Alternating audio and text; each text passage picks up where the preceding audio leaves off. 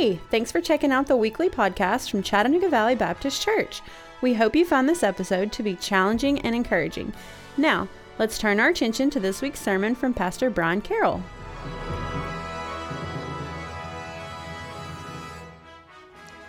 Many, uh, many years ago, we were fairly new in the role of, of being, a, being a pastor of a church, and it was a pretty discouraging season that we were in and I made a, I made a rookie mistake. Uh, I went to a website that, um, well, pastors know all too well when things get discouraging. It's a, it's a little corner of Southern Baptist life where they post job openings. So I went to the Southern Baptist Convention's job posting board and was trying to just see if there was anything out there that, that you know, was, was maybe not quite as discouraging as the, uh, as the situation that, that I was in. And I, I, I, approached the, the job board and, and I, I said, I, I, prayed, but I really wasn't talking to the Lord. You ever done that where, you're, where you, you, you may address the Lord, but really you're not interested in talking to Him because you know what He's going to say, and so you kind of just baptize your wants. And so, uh, so I prayed to myself, really, is what I was doing. I said, Self, where would you like to go? And First Baptist Honolulu was not hiring. Uh, so I decided that, that, man, it'd be great to go west somewhere. You know, not like Alabama, but like west west, like where they have mountains taller than uh, what we have here. And, you know, we had been to Colorado back, in, uh, back when we were for our honeymoon and just really fell in love with the Rockies and, and that whole area. And, uh, and there, was a, there was a Southern Baptist church looking for a pastor in a little town called Buffalo, Wyoming. Now, if you've never heard of Buffalo, that's okay, you're in good company. I had never heard of Buffalo. Its, its claim to fame is that it was exactly halfway between Mount Rushmore and Yellowstone. And it was like 100 hours either direction to get. So, I mean, to say it's halfway is, is not really exciting. Um, and so we, uh, you know, I sent the resume in. I thought, man, I, you know, let's see what happens. And as I'll have to say luck because uh, the Lord wasn't in this. Uh, at, at, no point in time do I want to give the Lord any credit for what, what happened here. Uh, the, the phone interview happened. I talked to him on the telephone, and this was back before you had Skype and FaceTime and everything. So there was no there was no way to actually have a video conversation or anything. And so it was a it was an old fashioned conference call on speakerphone. And we talked, and we had a good meeting. And and uh, a couple days later, I, I heard from the search committee they wanted to meet us in person. I said, "Oh wow, you know, that's, that's not like driving across town. I mean, this is a, this is a, this is a process. And so we, uh, flights were booked. We flew from Atlanta to Salt Lake City on a real airplane. And then we flew from Salt Lake City to Gillette, Wyoming on something less than a real airplane. It reminded me of the, one of the airplanes that, like Indiana Jones, jumped out of on a raft. Um, it had propellers. I'd never flown in an airplane that had propellers, much less a commercial airplane that had propellers. I thought that was interesting. And the wind made it particularly interesting as well because the plane, to compensate for the wind, actually had to land sideways, which, uh, which also was fascinating. So we landed in Gillette, Wyoming with, I had nail scars in my leg where my wife proceeded to, uh, to dig her nails into my leg as we were uh, on this, this uh, surreal type of landing.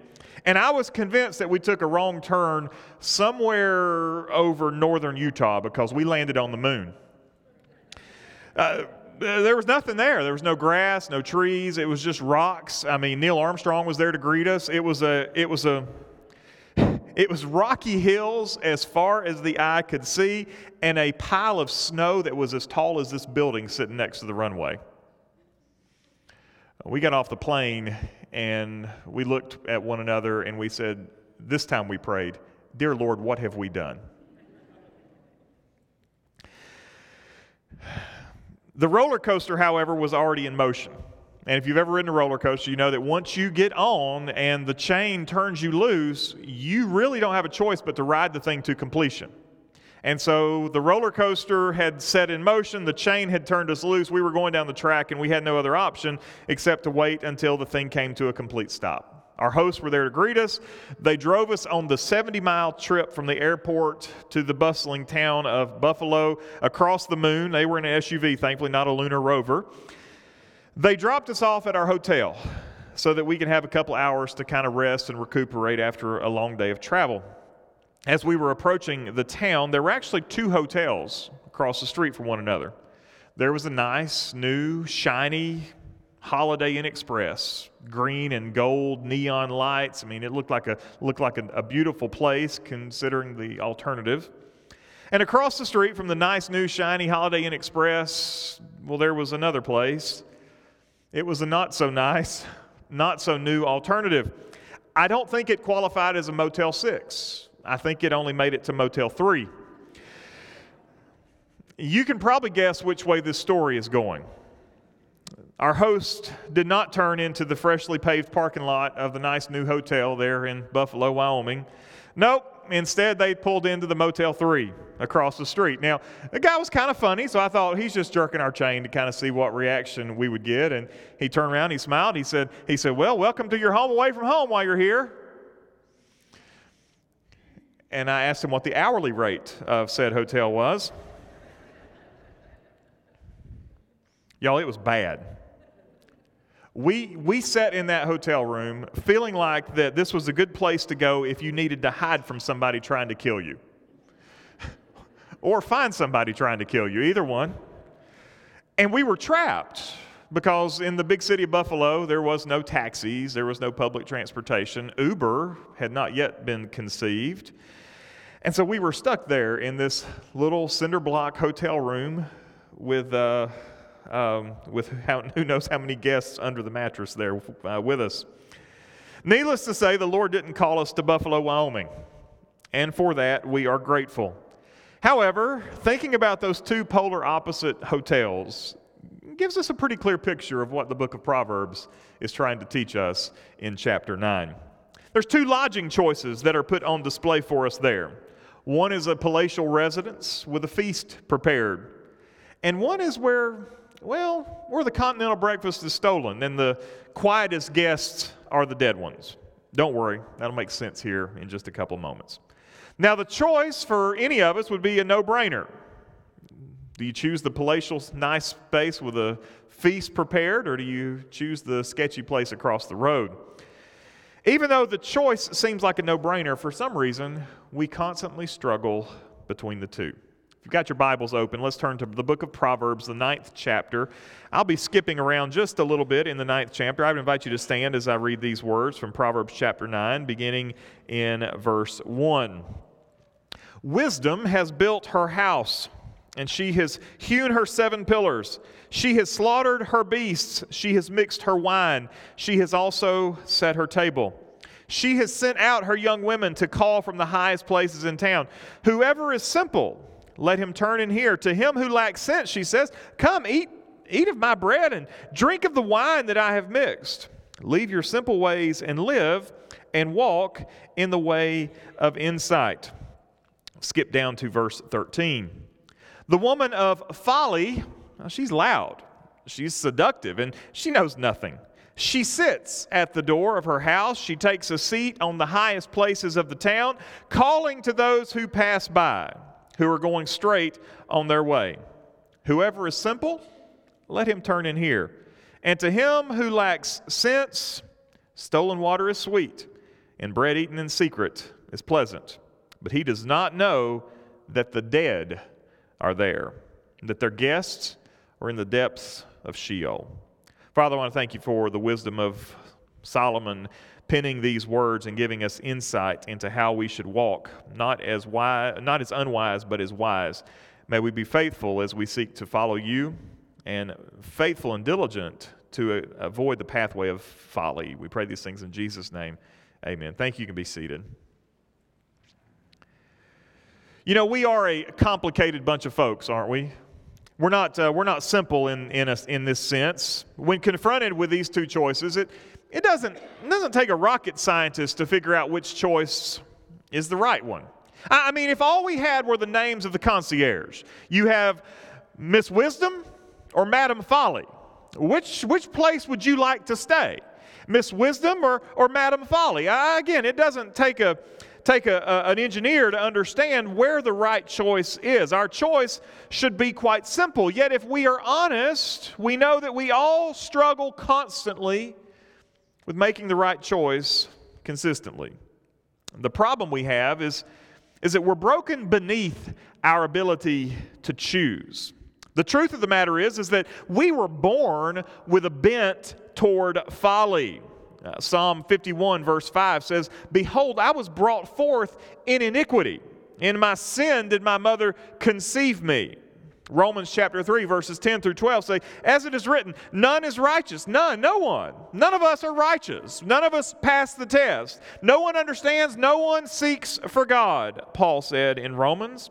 All have turned aside. Together they have become worthless. No one does good, not even one. So, if the door to Folly's house is open, our default is to want to just take a peek on the inside. It's like a NASCAR wreck. You only watch the race to see the accident that takes place. We just want to we just want to explore our curiosity. We just want to understand what's taking place in there. And keep in mind Proverbs has told us that across the street across the street there is a feast that has been prepared. Yet in our flesh for some reason, we so very much enjoy the offerings of Madam Folly. We are so complicated. And even still, you take that natural bent towards folly that we all have, that natural bent towards sin that we all possess, and then you add a lifetime of, of complications and baggage, right? You've, you've lived a while, you've accumulated some things, some experiences, some actions, some, some, some things along the way that, that just kind of help define who you are and, and, and sort of shape the way you think about the world. We, we carry with us all our sins, all our pains, all our self inflicted emotional and spiritual wounds. All those things kind of go into a big backpack that we, we tend to want to carry around with us. I think if we're honest, if we all just look at our lives apart from Jesus, man, we are a complicated mess. Try to unravel your life apart from Jesus, and man, it is, it is just a mess after mess after mess. It's, it's no wonder that we stand in the road between these two houses and we find ourselves pulled in two different directions. We find ourselves looking at, at the house of wisdom and saying, man, look at the feast. Look at what has been prepared for us. Look at, look at what is there. And we look over at folly and we say, well, there's a party going on over there. That sounds good over there. We find ourselves in that position all the time. You know, the Apostle Paul struggled with this. So if you think you're alone, don't worry. Paul dealt with this as well. And he painted this struggle very clearly in Romans chapter 7, verses 18 through 25. Paul, the apostle, the one God chose to, to be the apostle to the Gentiles, the one who wrote the majority of our New Testament, he said this about himself in Romans chapter 7, verse 18 For I know that nothing good dwells in me, that is in my flesh. For I have the desire to do what is right, but not the ability to carry it out. I stand in the middle of the road and I look at the house of wisdom. I say, Man, I want to go there. I want to go there, but, but just look over here at folly. He goes on, he says, For I do not do the good I want, but the evil I do not want is what I keep on doing. Now, if I do what I do not want, it is no longer I who do it, but sin that dwells within me. So I find it to be a law that when I want to do right, evil lies close at hand. For I delight in the law of God in my inner being, but I see in my members another law waging war against the law of my mind and making me captive to the law of sin that dwells in my members. Wretched man that I am, who will deliver me from this body of death? This is a hopeless situation. You know what you're supposed to do, yet for some reason you keep being drawn to what you're not supposed to do. It's universal. We all have that experience in some capacity, and it's all different types of sin issues. It's all sorts of different things that, that catch our eye. But we all wrestle with this, and we come to this conclusion what are we going to do? Paul, who will deliver me from this body of death? And then he comes to this conclusion. Romans chapter 7, verse 25. Thanks be to God through Jesus Christ our Lord. So then I, ser- I myself serve the law of God with my mind, but with my flesh I serve the law of sin. Paul says the only hope we've got is Jesus. Church, the only hope you've got is Jesus. The only solution to this problem within us is Jesus. Yet, in this complicated state in which we find ourselves, it's in this complicated state that the Lord comes to us and He offers to rescue us. It's remarkable to think that we are referred to as, as sons, and, and we'll be woke this morning and, and, and understand that when he calls us a son, he's also talking to daughters. But in the first eight chapters of the book of Proverbs, the reader is referred to as sons for 22 times. Meaning that God looks at us and He says, You're part of the family. I've brought you in. You are, you are my children, God says. We may find that we are paralyzed by the choice between wisdom and folly. We may find ourselves ashamed that we haven't made the correct choice more times than we can count. But it is into this terrible condition that the Lord comes to us and offers us this incredible alternative through the gospel. And when we receive the gift of the gospel, we are changed. Now, again, you know, it doesn't mean that we always choose wisdom. Doesn't mean that our, our, our eyes are constantly drawn towards the household of wisdom. But at least the stench of folly becomes far less appetizing.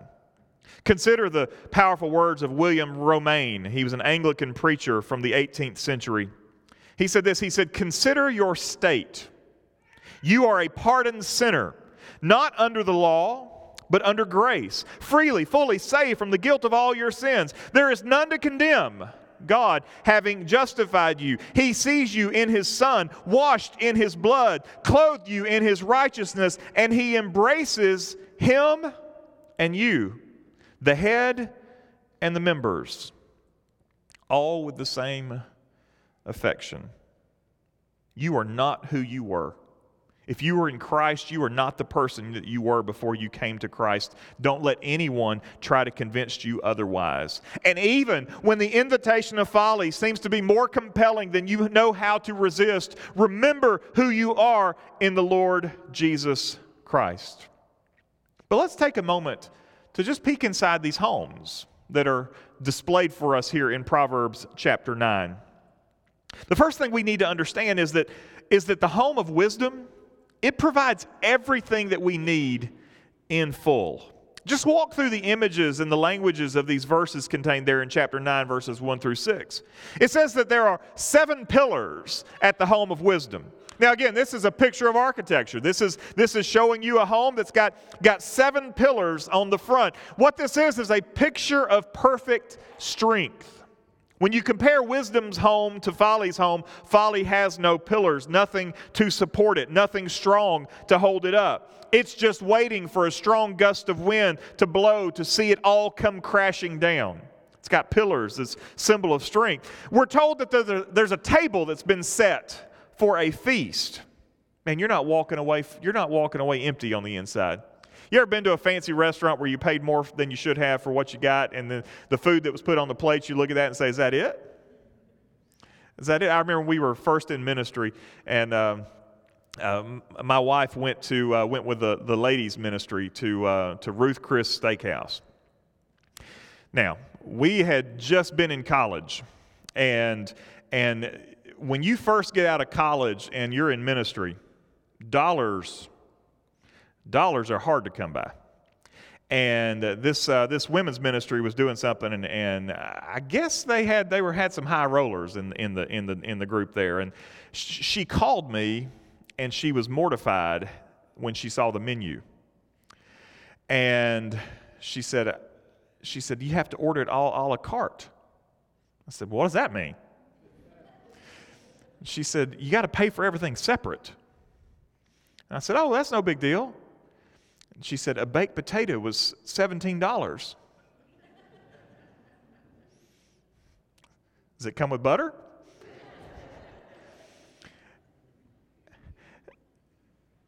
I don't know about you, but a $17 baked potato, it had better eat itself. Like it had better grow buttered and salted and peppered and all the good stuff. Like chives and bacon need to grow on the inside of this thing. You cut it open and it's just there, ready to go and it better be the size of a football.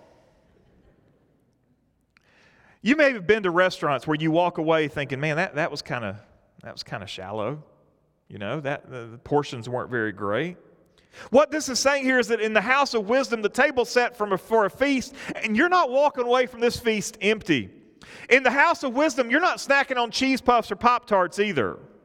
This, this conveys here that there is a sense of being satisfied and filled. The, the beasts have been slaughtered. This is there is meat on the table. There is bread. It is a feast that is fit for a king. And it's not talking about wealth and prosperity. It's talking about the ability of wisdom to meet your most basic needs and to leave you full. It says the wine is mixed. Clearly, the house of wisdom is not a Baptist house. What does this mean? Well, it means the wine's not water. It's not, it's not that it's watered down. It's not that she took water and wine and mixed them together. It means that they added spices to it. And so they took the wine and made it even better by what they, what they did. There's also a sense of community. You know, you don't, uh, you don't prepare a feast for just one person, do you? You know, you don't, I know if I'm alone and, and I've got to, I got to fix something to eat, you know, I, I don't go through the trouble of preparing a, a four course meal for, for me, myself, and I. You know, if I get multiple courses, it's because the TV dinner had a dessert tray in it. You know, I mean, you know, you don't prepare a feast for, for one person. If, if you've got a bunch of people coming over to the house, then you get a feast together. You know, there's going to be food on the table, there's going to be plenty to eat. You don't slaughter the beasts, notice it's plural, for one person. This is a, a, a, feast meant for, for a big community, like the old song. It's a big, big table with lots and lots of food and room for lots and lots of guests. Because at the house of wisdom, there is a sense of, of community. And we hear all these metaphors, and I don't know about you, but the words of Jesus are, are, are deafening in my ear as I hear these metaphors about what this is like in the house of wisdom, this, this place that, that has a sense of being in the kingdom. Jesus has come to give us this life that's abundance. You drink of the living water and you'll never grow thirsty again. You look at all of Jesus' parables about the wedding feasts and the banquets that have been prepared to usher in the kingdom of God. And so the house of wisdom says this is where the kingdom is. This is where if you want to be part of the kingdom of God, you will find it there, spread on a table, ready for you to consume, ready for you to partake, ready for you to be full never empty. And don't forget that it's an open invitation. We've encountered this theme before in the book of Proverbs. Wisdom doesn't dine in secret. Everybody is invited who would like to attend. No exclusions at the door. But you can't stand in the street. You can't stand in the street and smell the feast of wisdom's table and find yourself salivating at the Pop Tarts at the House of Folly. You got to make a choice. You cannot remain simple, as the proverb here is instructing us. Remember, this is a plea to the simple. He says, Leave your simple ways and live. Walk in the way of insight. You see, that word for simple, that's a code word for Proverbs for the un and the under committed. So there's an invitation that's extended to you. If you're on the fence, man, take a look at wisdom's table. You won't regret it. But let's look across the street for a moment. Don't miss the fact that folly has her own invitation. And just in the sense that the house of wisdom will always leave you full, the house of folly will always leave you empty. Compare the two pictures that we have here. One is a picture of class and sophistication. One is a palatial home that's been beautifully crafted. And, and, there's nobody sitting here shouting at you when you walk by. Nobody's out there yelling at you, hey, come on in, see what we got. No, it's, it's much classier than that. Lady Wisdom, we're told here, she sends out her emissaries so that all can hear. You think, who are these emissaries? These are the apostles and the prophets, all those who've been declaring that the kingdom of God is here. Today, these, these emissaries are the preachers and the Sunday school teachers and all those who would take up the word of God and say, Listen, this is what God has said. And so she has sent out her emissaries, and they are calling out for all who can hear. There is a banquet that has been spread with the finest offerings, and there is a simple invitation leave behind your simple ways and live. Walk in the way of insight. The other side's a different picture. The first thing we hear about Madame Folly is that she's loud, she's seductive, she's seductive She's ignorant. She's lazy. She's lonely. How do we know she's lazy? Did you pick up on what the proverb says here? And look at, uh, look starting there in verse 13. The woman folly is loud. She is seductive. She knows nothing. She sits at the door of her house. She sits. Uh, and it keeps going. She takes a seat on the highest places of the town calling to those who pass by. Everywhere she goes, she sits. Uh, everywhere she goes, she's she got to find a where to, to sit. How do we know she's alone? Because there's no feast in Folly's home. The only thing we get in the home of Folly is stolen water and bread eaten in secret. There is no feast. Everything that happens in the house of folly happens in the darkness, it happens in the shadows, it happens alone. The problem is, is that in our flesh, some of these offerings actually do sound inviting. Say, Pastor, that place sounds terrible. Yeah, in here it does. But what about in those moments of darkness? You ever noticed that when you get into your sin, like really into your sin, the first thing you want to do is get away from other people? You've seen that work out in your own life. You've seen it work out in other people's lives. You don't really want to sit at the banquet table with everybody else when you're really all up into your sin, do you? You don't want to look other people in the eye. You don't want to confront other people. You don't want to hear what they have to say. You definitely don't want them to ask you, hey, how's it going? The first thing you want to do when you get up into your sin is you want to get away from everybody else. Have you ever noticed that when somebody gets tangled up in their sin, the first things they do is stop coming to church? We see it all the time.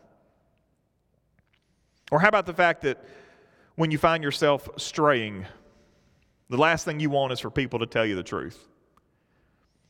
Laziness, sensuousness. Well, those are some of our most basic human instincts. Things that capture our attention, things that captivate us. Well, when you paint the picture like this, it's hard to imagine wanting to forsake the palace of wisdom for the slum of folly. But every day, we struggle in that choice. Because if we're honest, we do have a little bit of taste for folly and her offerings. We do have a little bit of a desire to have what it is that she has to offer us. We do tend to get hung up on self and selfish desires. That tends to catch our eye. St. Augustine, after reflecting on his own sinful passions, he's an early church father. We owe much of our understanding of the Bible to St. Augustine. He said this about himself He said, Such was my heart, O God, such was my heart. You had pity on it when I was at the bottom of the abyss. So, how do you get out of a hole that has no bottom? How do we crave the feast of wisdom when we find ourselves constantly drawn to the junk food of folly? Well, we would do well to be reminded of that gospel call, which is echoed clearly by the call of wisdom. When wisdom calls, she calls us to life. Remember what she said? She said back there in, in verse 6 Leave your simple ways and do what? Live. Wisdom calls us to life. Wisdom calls us to, to, to new life if we understand the gospel correctly. But what does folly do? Folly says that the dead are there, that their guests are, are there in Sheol, the place of the dead. Folly calls, and it only leads to death. She sits at the door and she calls on you to make a visit. But man, that hotel, Her rooms are filled with nothing but death. Here's the good news Jesus loves you just like you are.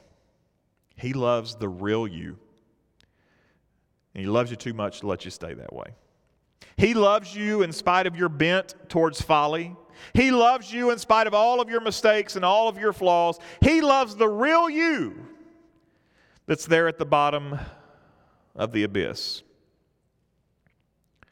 Charles Spurgeon said this He said, The gate of mercy is opened, and over the door it is written. This is a faithful saying and worthy of all acceptation that Christ Jesus came into the world to save sinners. Between that word save and the next word sinners, there is no adjective. It does not say penitent sinners. It does not say awakened sinners. It does not say sensible sinners. It does not say grieving sinners. It does not say alarmed sinners. It only says sinners. And know this that when I come, I come to Christ today. I dare not come as a conscious sinner or as an awakened sinner, but I have to come still as a sinner with nothing in my hands. the only hope for people who were torn between two homes, the house of wisdom and the house of folly, is the saving grace of the Lord Jesus Christ.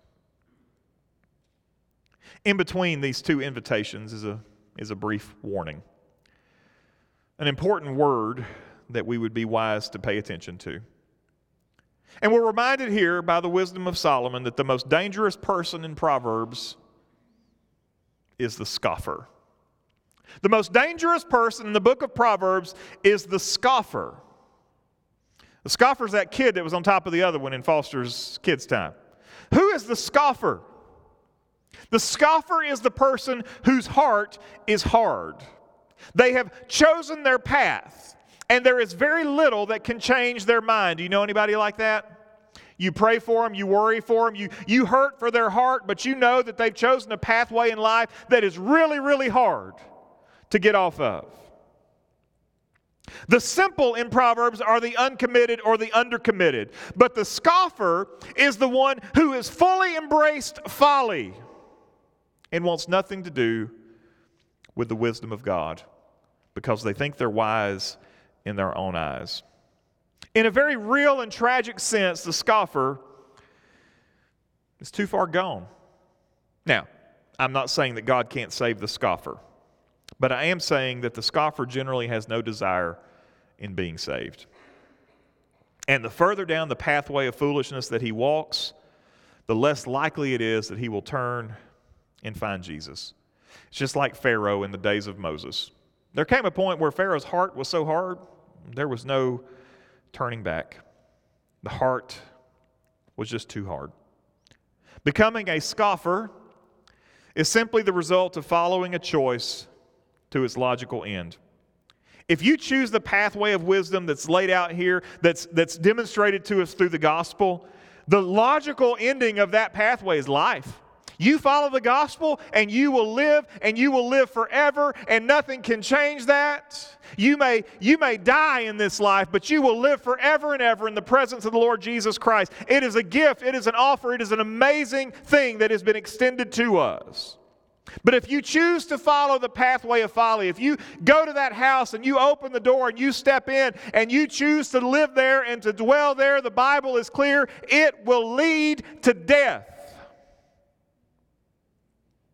And it is there in that place of death where you will find the scoffer. The one who not only eats his bread in secret, but openly mocks those who would choose the feast across the street. So let me implore you this morning to hear the gospel call once more. Christ died to save you from your sins and to save you from death. He wants to give you life. The voice of wisdom calling out is none other than the voice of Jesus. He has prepared a banquet table before you, and He wants you to partake and find eternal life. He wants you to stop standing in the street listening to the seductive voice of folly, calling your name, and He wants you to hear the voice of Jesus, who is the only one who can rescue you from your sins, who can save you from the pit. It is the voice of Jesus crying out today, asking you to choose wisely. Would you pray with me, please?